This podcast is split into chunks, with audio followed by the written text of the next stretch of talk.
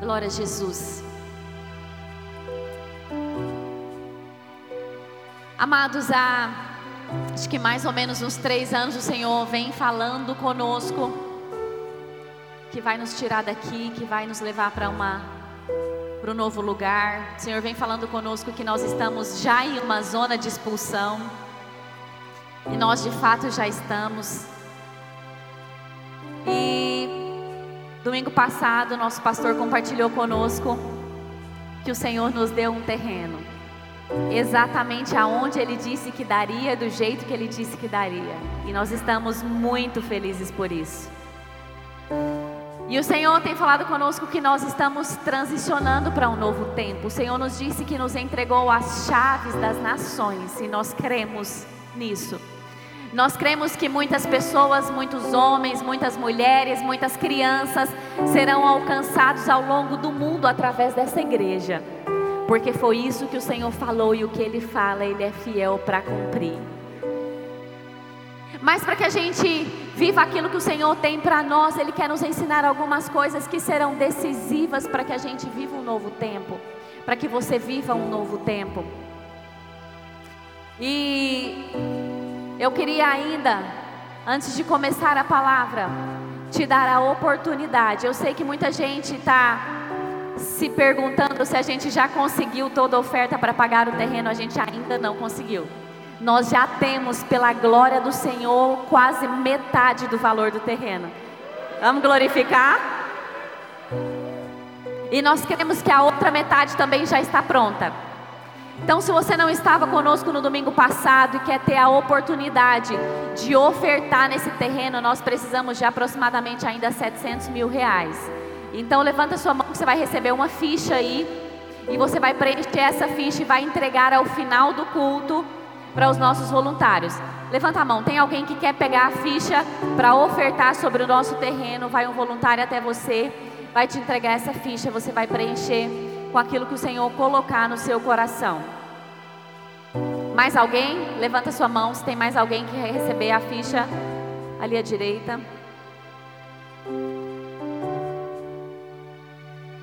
Você não tem ideia em qual terreno você está semeando. Você está semeando em um terreno que vai produzir milhares de vidas salvas e libertas para Jesus. Glória a Jesus. Mais alguém? Levanta a mão, nós já vamos encerrar esse tempo. Glória a Jesus. Há mais ou menos uns dois, três meses atrás, eu estava conversando com o Senhor só em pensamentos. E eu falei com o Senhor: Senhor, será que chegou o tempo? Porque as palavras proféticas têm se intensificado muito na nossa igreja. Sobre a nossa igreja, sobre a família Unity sobre a minha casa, sobre a minha família. E assim, tem sido muito intenso, os processos têm sido intensos, o aprendizado tem sido intenso, é, as palavras têm sido intensas. E eu falei, Senhor, será que está chegando o tempo? É esse o tempo que o Senhor tem falado conosco? E eu falei isso com ele num dia, e se eu não me engano, no dia seguinte, eu estava trabalhando e tocou a campainha, eu fui atender, era, uma, era um entregador de uma relógio, joalheria da cidade. E me entregou uma embalagem. Falei, nossa, meu marido está romântico hoje, né? Olha isso. Quando eu abri, era um relógio.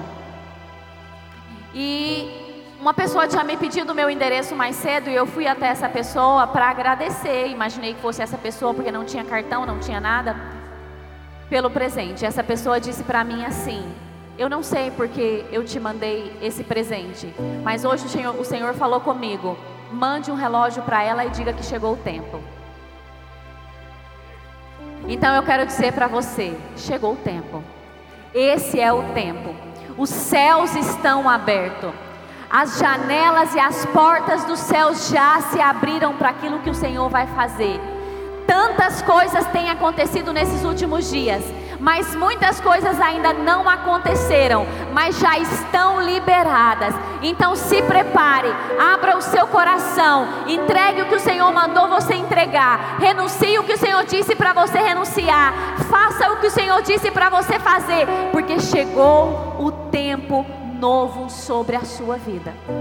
E vai ser poderoso demais. Mas quando chegou um tempo novo sobre o povo que estava escravo no Egito, Moisés estava lá no seu servo, no seu sogro, pastoreando as ovelhas do seu sogro. E quando Deus vem falar com Moisés, o Senhor fala assim: Moisés, eu quero libertar aquele povo. Eu vou libertar aquele povo da escravidão, mas eu também vou levá-los para uma terra que mana leite e mel. Quando o Senhor decide libertar o povo, que o Senhor fala com Moisés, e agora eu quero ler um texto com você. O Senhor fala sobre liberdade. Ele entrega a promessa daquilo que eles iriam viver, que seria lindo demais, que seria um tempo de descanso.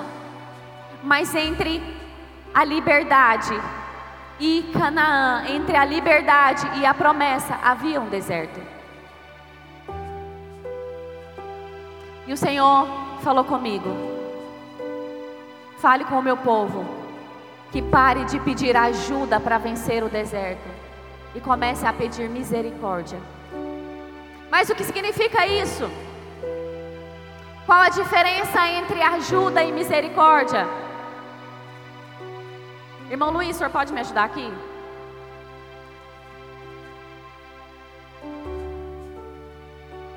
Irmão Luiz estava de viagem, nós sentimos falta dele na contagem regressiva nesses últimos dois cultos, né? Pode me ajudar? Então me ajuda. Qual maneira eu preciso? É, você pode cantar uma música? Tá bom. Sabe qual o que, que acontece quando eu peço ajuda? Quando ele chega, ele diz: Eu posso te ajudar, qual maneira que você quer que eu te ajude? E aí, quando nós pedimos ajuda, nós pedimos ajuda para algo. Nós pedimos ajuda para algo que nós queremos que seja executado. Só que o Senhor está dizendo assim: eu não quero que você me peça ajuda para resolver aquilo que está na sua mente, os problemas que estão nos, nos seus pensamentos. Eu não quero que você me peça ajuda para executar o que você deseja que seja executado. Eu quero que você peça misericórdia para que eu faça o que tem que ser feito sobre a sua vida. E nós temos muitas vezes caminhado falando: Senhor, me ajuda a conseguir um novo emprego, Senhor me ajuda a transformar o meu marido, a transformar a minha esposa, Senhor, me ajuda a, a, conseguir pregar nos lugares que eu quero pregar, Senhor, me ajuda a conseguir uma vaga para cantar nos lugares que eu quero cantar, Senhor, me ajuda a, a, a ser conhecida, me ajuda a ser promovida, Senhor, me ajuda a conseguir comprar uma casa, comprar um carro, comprar uma bicicleta, Senhor, me ajuda a fazer isso, me ajuda a fazer aquilo, e nós ficamos presos no limite das nossas ideias, no limite dos nossos pensamentos, no limite dos nossos sonhos, no limite de onde a nossa mente alcança. E o Senhor tem dito assim: ei, vocês não sabem definitivamente o que é melhor para vocês. Parem de pedir que eu faça aquilo que vocês querem que seja feito e peça que eu tenha misericórdia de vocês e levem vocês aonde vocês precisam chegar. Êxodo capítulo 3, versos 7 ao 9.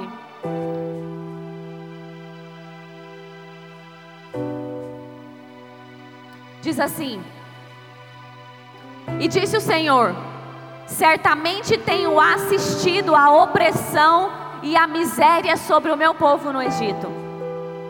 Tenho ouvido o seu, tenho ouvido o seu tem ouvido o seu clamor por causa de seus feitores.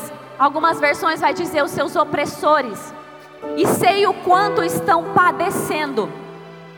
Por esse motivo, desci a fim de livrá-los das mãos dos egípcios e tirá-los daqui para uma terra boa, vasta, onde mana leite e mel. A terra dos cananeus, dos hititas, dos amorreus, dos ferezeus, dos heveus e dos jebuseus.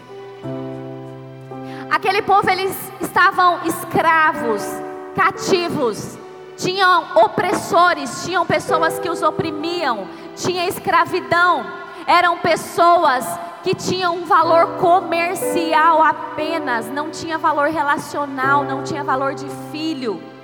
Tinha um valor do quanto eles executavam um serviço.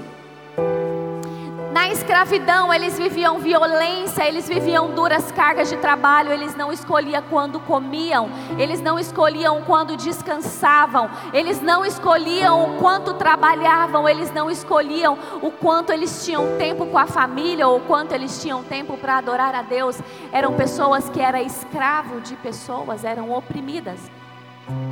E a Bíblia diz assim: por causa do clamor, eles clamaram porque eles eram cativos, eles não tinham liberdade, eles não podiam entrar e sair, eles não poderiam pegar as suas famílias e ir embora quando eles desejavam aí ir embora.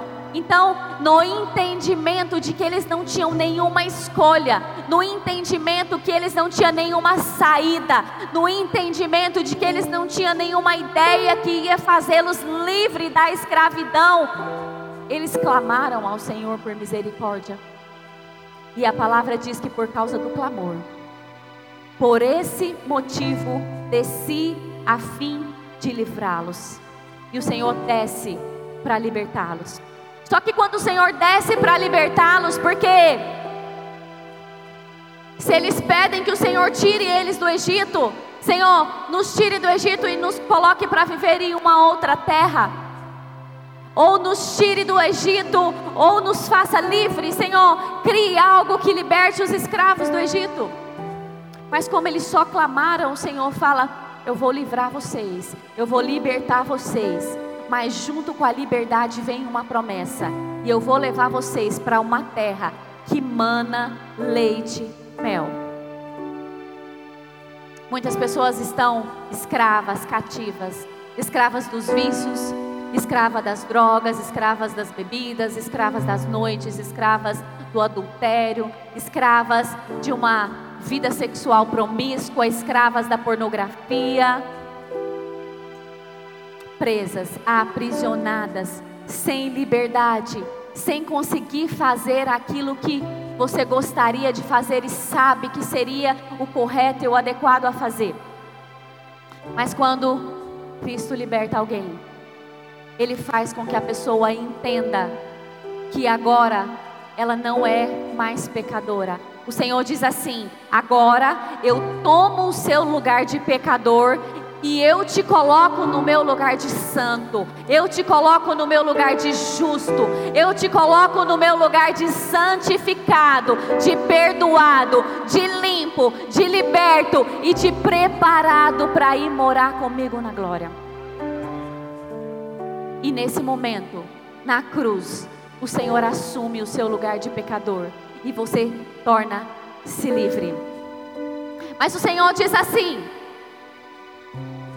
Eu vou levar vocês para uma terra que mana leite e mel.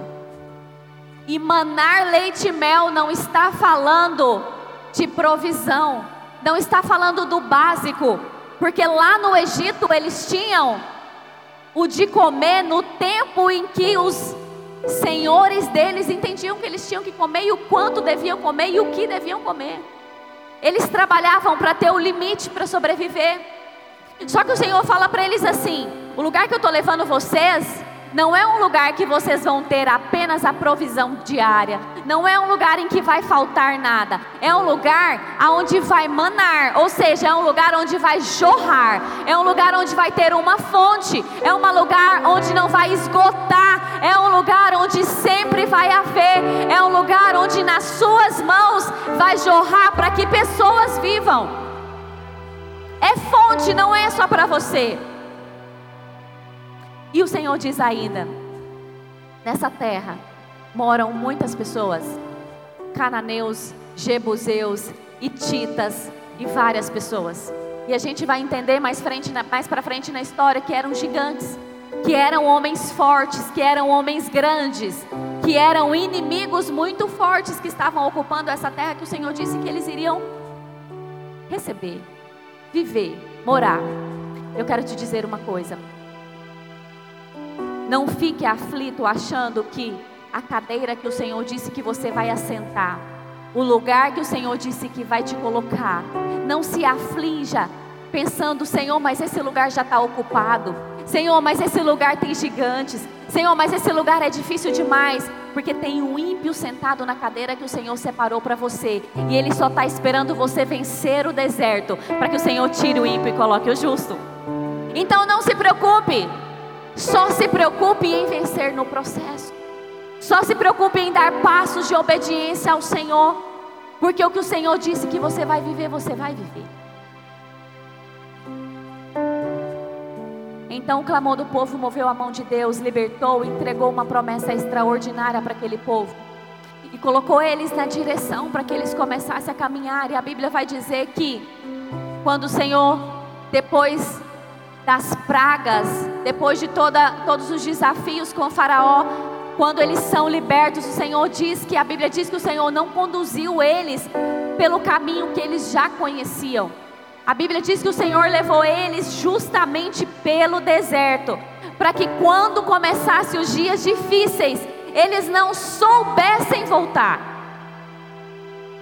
Então aquele povo sai por um caminho que eles não conheciam, por um caminho que eles não tinham controle, e eles se submetem aos planos de Deus, porque eles sabiam que, como escravos no Egito, eles não tinham nada que pudesse salvá-los se não fosse os planos do Senhor e a condução do Senhor.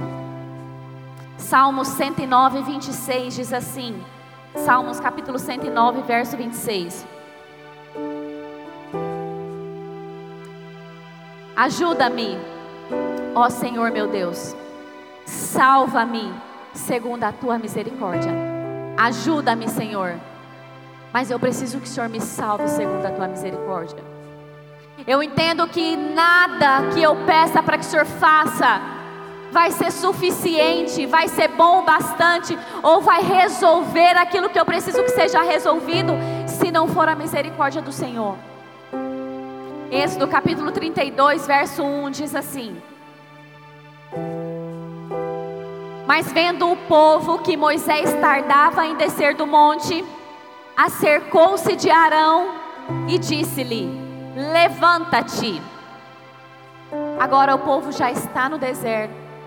Moisés está em cima do monte recebendo os mandamentos do Senhor. Moisés havia dito que ficaria 40 dias e de fato foi quando Moisés desceu.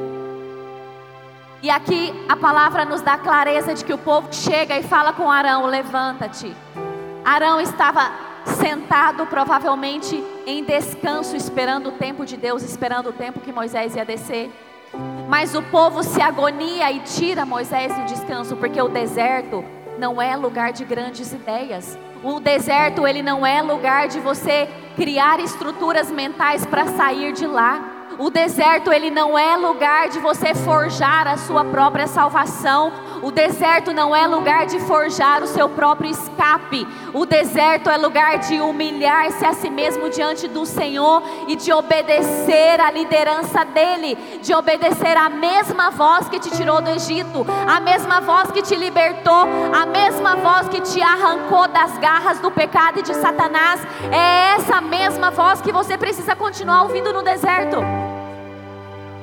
E se ele falou, você fica com a palavra. Se ele não falou mais nada, então você continua com a voz daquilo que você ouviu.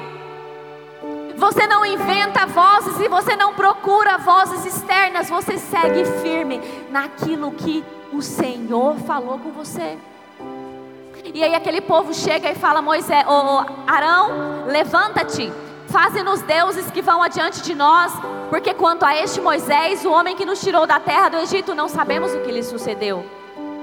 Então, quando eles eram escravos, que eles sabiam que não havia possibilidade nenhuma neles, eles clamam e o Senhor desce e os ouve. Mas agora que eles ganharam a liberdade, ao invés de clamar, eles têm uma grande ideia: constrói deuses para nós.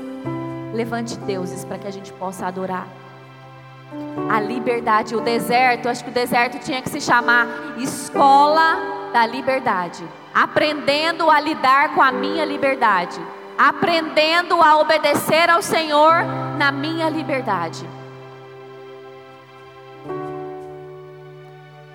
Então eles pede que Arão façam deuses e Arão faz deuses para eles.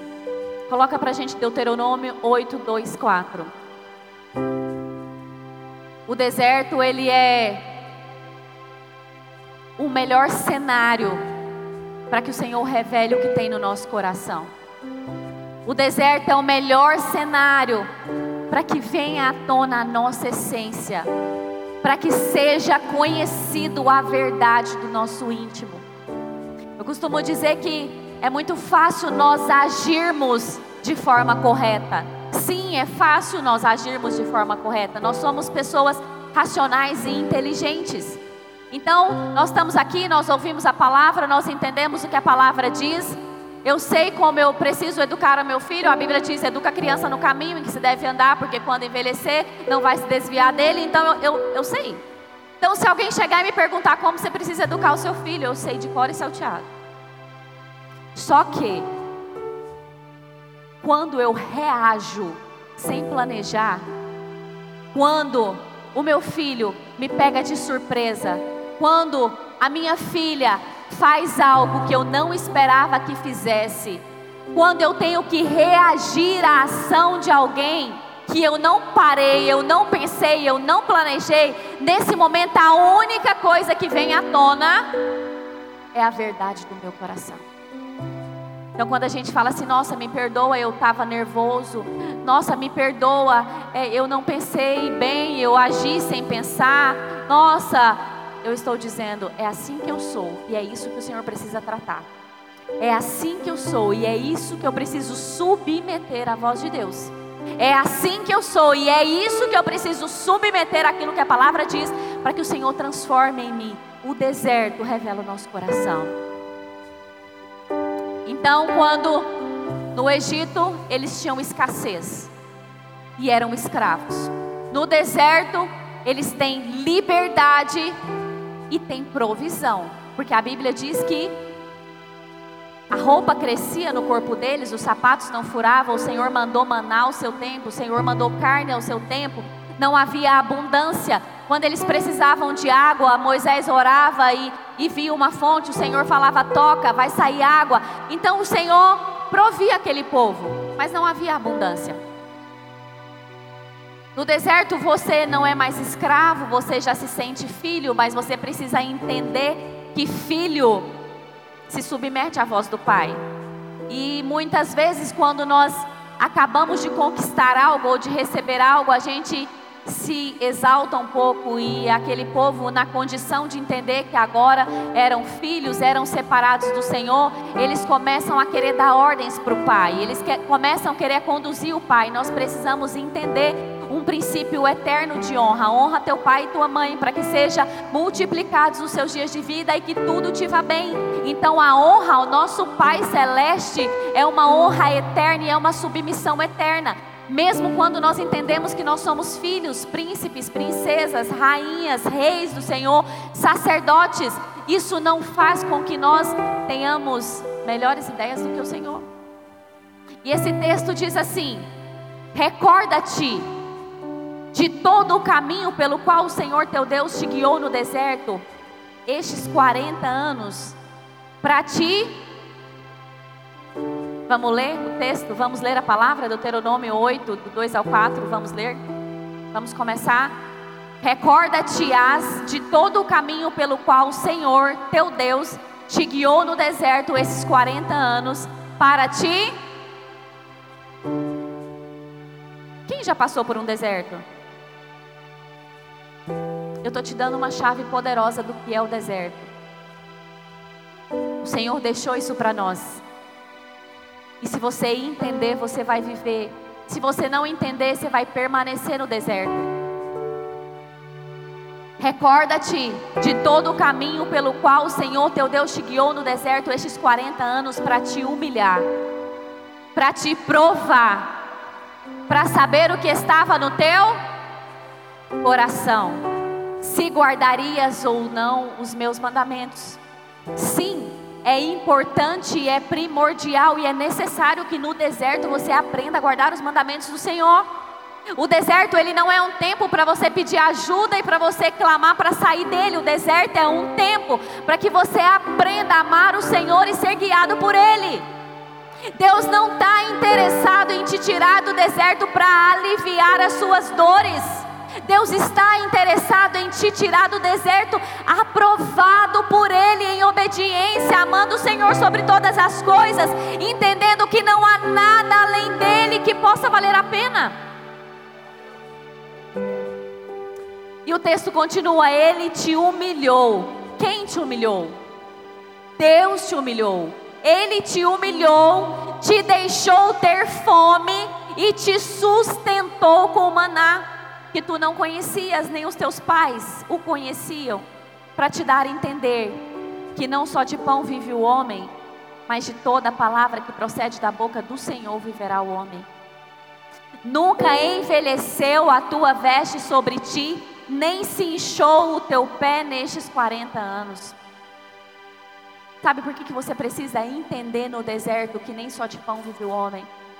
Sabe por que nós precisamos muitas vezes passar pela escassez antes de chegar na abundância, passar pelo limite da provisão antes de chegar na abundância, porque a Bíblia diz assim que no em Canaã existe uma fonte que jorra leite e mel, existe abundância, mas você só estará preparado para a abundância. Se no deserto você entender que não só de pão vive o homem.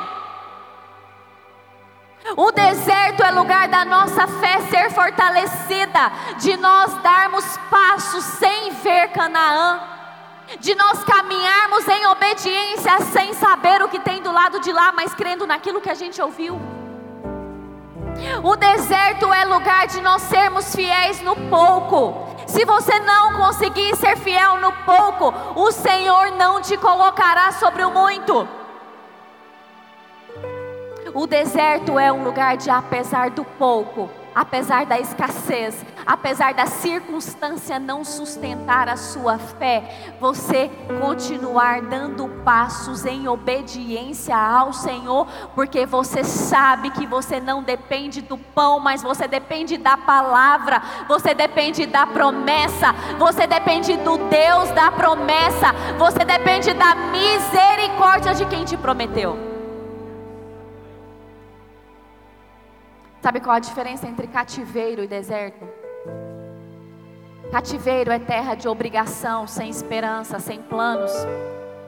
Cativeiro é lugar onde não tem saída, é labirinto sem saída. Cativeiro é lugar de ser chicoteado, de ser afligido, de ser cuspido, de ser humilhado, sem opção de revidar.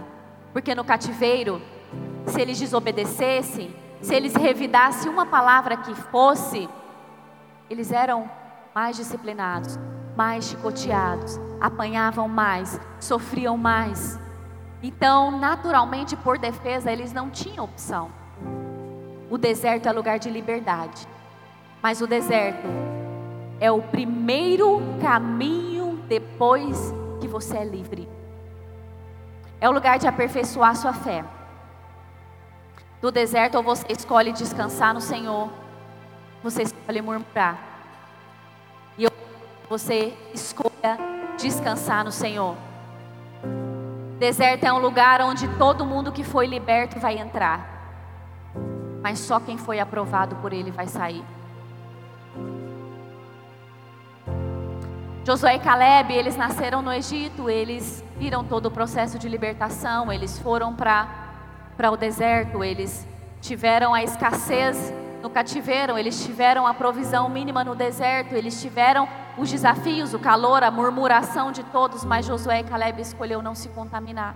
Então é possível não se contaminar. É possível vencer no deserto. É possível atravessar do lado de lá. E quem te deu a palavra de Canaã está pronto para te sustentar e te ajudar. E eu queria já finalizando, pedir que você pare de orar para que o Senhor te ajude a atravessar o deserto. Pare de orar pedindo que o Senhor te ajude a resolver os seus próprios problemas. Pare de orar pedindo que o Senhor te ajude a executar os seus planos. Mas comece a orar clamando pela misericórdia do Senhor, clamando para que Ele faça o que é necessário ser feito em sua vida para você vencer esse tempo. No cativeiro você é humilhado, no deserto você precisa humilhar-se a si mesmo. No cativeiro você é humilhado sem escolha. Quando você entra no deserto, o Senhor está dizendo para você agora: aprende a humilhar-se a si mesmo. Sabe, tem muita gente que já está com o pé para sair do deserto. Tem muita gente que já tem tempo caminhando no deserto, que muitas vezes nem murmurou, que muitas vezes já viveu muitos processos no deserto e venceu. Mas quando chega diante da humilhação, revida, se levanta, levanta o nariz, olha para si mesmo e fala: Eu não mereço isso, eu não preciso passar por isso, isso eu não suporto. Não vou permanecer aqui porque é, o pastor me feriu, os pastores me feriram, a liderança fez isso comigo. Não vou permanecer aqui porque o irmão é, não me cumprimentou, o irmão olhou para mim torto. Não vou permanecer aqui porque alguém me humilhou. Não vou permanecer aqui porque meu esposo, minha esposa me envergonhou, me humilhou. Eu, eu mereço ser feliz, eu não mereço passar por isso. Deixa eu te falar uma coisa: nós olhamos e nós atribuímos as nossas humilhações a Satanás muitas vezes. Mas a palavra que nós acabamos de ler diz que o Senhor te humilhou no deserto para provar o seu coração. E quando você revida, quando você se levanta em orgulho, você está dizendo: Ei, a minha justiça é boa. Eu sei mais do que Deus. Eu sei que eu não preciso passar por isso. Eu sei que eu não mereço passar por isso. Eu sei que eu sou justo. Eu sei que eu sou reto. Eu sei que eu não deveria estar passando por isso. O Senhor está dizendo: Eu estou te humilhando para que você aprenda a humilhar-se a si mesmo. E enquanto você não aprender a humilhar-se a si mesmo diante da humilhação, você vai ficar a um pé de sair do deserto, mas não vai sair dele até que aprenda. E se eu não aprender? Vai acontecer o que aconteceu com muitas pessoas. Muitos morreram no deserto. Não era a vontade de Deus. Não eram os planos de Deus, não era aquilo que Deus desenhou. Mas por causa da dureza do coração do homem, muitas pessoas não entraram em Canaã.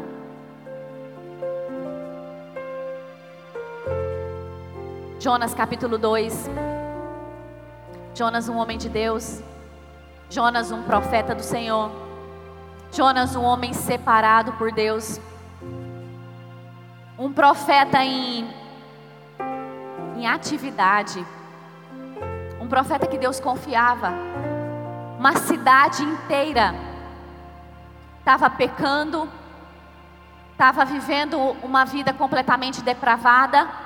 E por amor a uma cidade inteira, o Senhor confia a um profeta, a um homem a liberdade daquela cidade. Um homem no qual Deus confiava nele. Um homem que já havia sido liberto e já havia sido enviado. Só que Jonas, ele tem uma grande ideia. Ele fala: Eu não vou.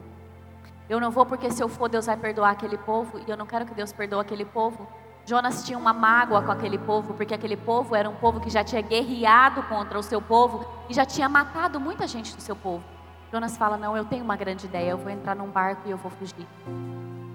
Porque eu não vou executar aquilo que o Senhor mandou que eu execute.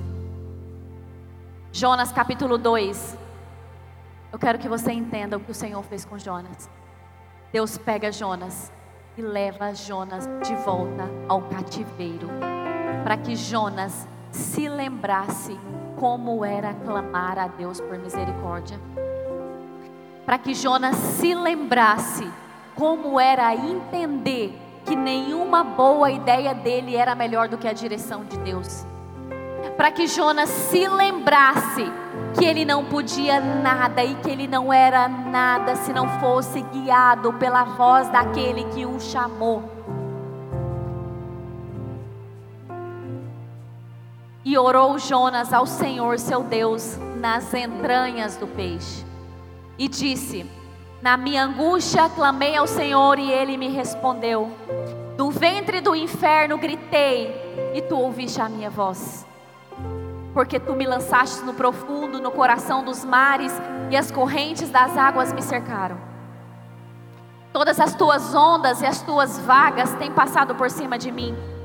E eu disse: Lançado estou de diante dos teus olhos, todavia tornarei a ver o teu santo templo. As águas me cercam até a alma, o abismo me rodeou, as algas se enrolam na minha cabeça. Eu desci aos fundamentos dos montes, a terra me encerrou para sempre com seus ferrolhos. Cativo, mas tu fizeste subir a minha vida da perdição, ó meu Deus. Quando desfalecia em minha alma, lembrei-me do Senhor, e entrou a ti a minha oração, no teu santo templo. Olha esse verso. Os que observam as falsas vaidades deixam a sua misericórdia. Mas eu te oferecerei sacrifício com voz de agradecimento. O que votei, pagarei.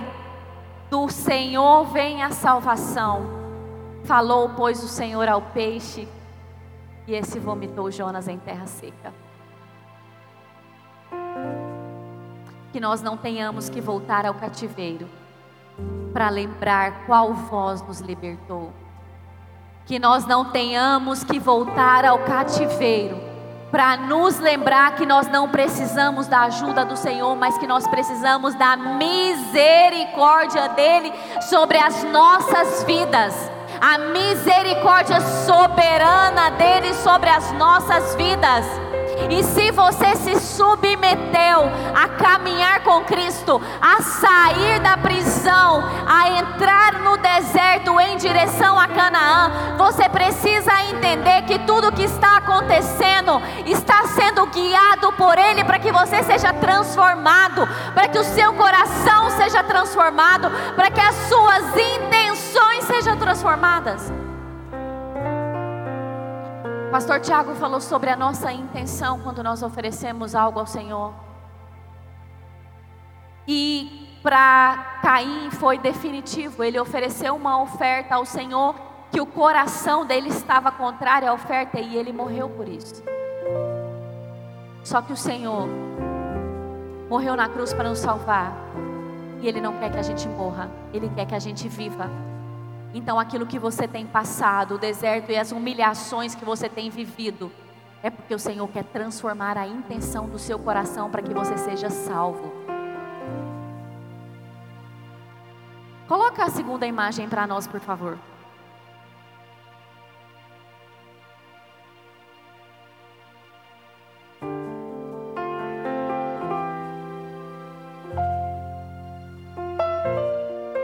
Você não veio de manhã e quer tirar foto, tira foto. Olha essa imagem depois, ora ao Senhor e fala: Senhor, aonde eu estou? Em qual lugar eu estou? Cativeiro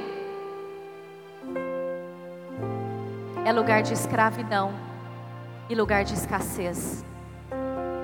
Deserto é lugar de liberdade, lugar de escolhas e é lugar de provisão, nada vai faltar. Mas Canaã é o lugar da promessa e é o lugar da abundância, onde tem uma fonte que jorra leite e mel. Mas para que você coloque os seus pés em Canaã e vença o deserto, você precisa ser fiel ao Deus que te prometeu, mesmo que você não veja. Você precisa ser fiel no pouco. Você precisa ser justo no pouco. O que é ser justo? Justo é escolher viver a justiça de Deus e não a sua justiça. Justo é escolher, um, escolher humilhar-se a si mesmo e não humilhar os outros. Sabe, nos processos mais difíceis da minha vida, nas situações mais difíceis, no tempo em que o Senhor me, me expôs a um processo mais intenso, a primeira coisa que o Senhor me ensinou foi humilhar a mim mesmo. Foi que eu não tinha direitos nenhum. Foi que tudo que Ele fez por mim na cruz era graça. E a partir daí, só me cabia me submeter à vontade dEle. Então, se você deseja entrar em Canaã, se você deseja viver aquilo que o Senhor tem prometido para que você viva, Se você deseja viver as promessas, as palavras do Senhor para você, viva hoje como se você já estivesse lá. Usa o pouco que você tem para abençoar pessoas como se você já tivesse abundância. Tenha fé naquilo que você tem, como se você já estivesse na terra da promessa. Viva o seu hoje, crendo como se você já estivesse vivendo aquilo que o Senhor falou que você vai viver. Coloque-se de pé.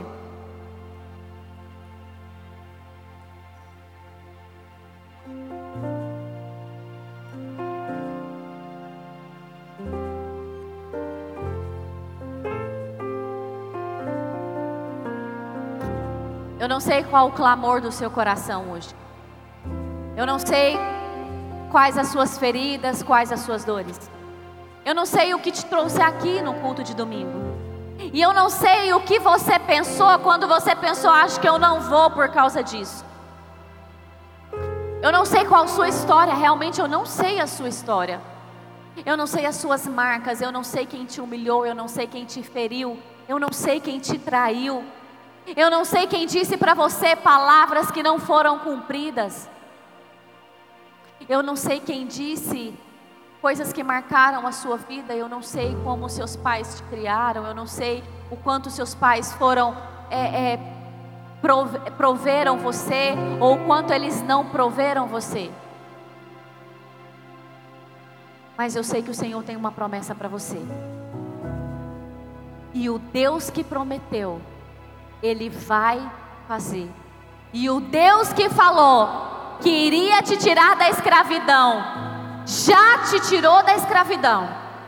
O Deus que falou que ia te libertar das garras de Satanás, já te libertou das garras de Satanás. E o Deus que te falou que te ia conduzir até Canaã, Ele está com você e Ele está te tomando pelas mãos e Ele está pronto te tirar do deserto e te colocar na terra que Ele te prometeu. Mas o Deus que te prometeu uma terra, Ele está te dando a oportunidade de ser transformado pela voz dEle. O Deus que te prometeu uma terra ainda não te tirou do deserto em muitas áreas da sua vida, porque o seu coração, a sua intenção precisa ser purificados. O Deus que te libertou, o Deus que te fez livre, Ele quer te ensinar a escolher aquilo que Ele está escolhendo para você. A palavra do Senhor não falhou. O Senhor não atrasou, mas sim, nós atrasamos muitas vezes o plano de Deus para as nossas vidas, porque nós escolhemos viver a nossa justiça. Senhor, mas isso não é justo. Senhor, mas não tá, tá não tá no tempo. Senhor, mas tinha que ser eu, não tinha que ser outro. Senhor, mas eu faço tanto e ninguém me vê. Ei, a sua humilhação é para te ensinar a humilhar-se a si mesmo. Pare de pedir que o Senhor te ajude a resolver os seus problemas, te ajude a adquirir bens, te ajude a te livrar de situações, quando o Senhor está dizendo: clame por mim a misericórdia que eu quero te salvar, clame por mim a misericórdia que eu quero fazer o que eu já fiz, clame por mim a misericórdia que eu quero fazer sobre a sua vida. Pai, em nome de Jesus, eu apresento a sua igreja. Senhor, eu apresento a sua noiva diante de ti. Senhor, eu quero te dizer que nós estamos desejosos para viver as suas promessas. Eu quero te dizer que nós estamos ansiosos por viver aquilo que o Senhor disse que nós vamos viver. Pai, eu quero te dizer que nós desejamos que as nossas vozes alcancem as nações. Senhor, eu quero te dizer que nós queremos colocar o pé na terra que o Senhor disse que nós colocaríamos. Mas, Pai, eu quero te dizer também que nós somos gratos porque nós entendemos que nós não temos nenhuma boa ideia. Que nós somos gratos porque nós entendemos que nós não queremos a Sua ajuda, nós queremos a Sua misericórdia sobre nós, como quando nós estávamos presos, cativos, e nós sabíamos que só o Senhor podia nos salvar. Nós queremos outra vez dizer: Senhor, nos alcança com a Tua misericórdia. Nos alcança com a tua soberania, nos alcança com a tua graça, nos alcança com os teus planos para nós. Senhor, nós renunciamos às nossas boas ideias, nós renunciamos o nosso próprio caminho, nós renunciamos à nossa própria direção. Deus tem misericórdia de nós, nos ensina a humilhar a nós mesmos. Senhor, nós queremos tanto parar de sermos humilhados. Então, nos ensina, por favor, esse processo. Nos ensina a sermos fiéis ao Senhor nesse processo. Nos ensina, Pai, a nos rendermos nesse processo. Tem misericórdia de nós, tem misericórdia de nós. Nós renunciamos à nossa vaidade que nos afasta da misericórdia. Nós renunciamos à nossa justiça própria que nos afasta da tua misericórdia. Nós renunciamos à nossa soberba que nos afasta da tua misericórdia. E nós te clamamos nessa noite tem misericórdia de nós. Tem misericórdia de nós. Tem misericórdia de nós. Tem misericórdia de nós. Tem misericórdia de nós. Nós oramos nessa noite. Em nome de Jesus. Amém e amém. Sem lugar.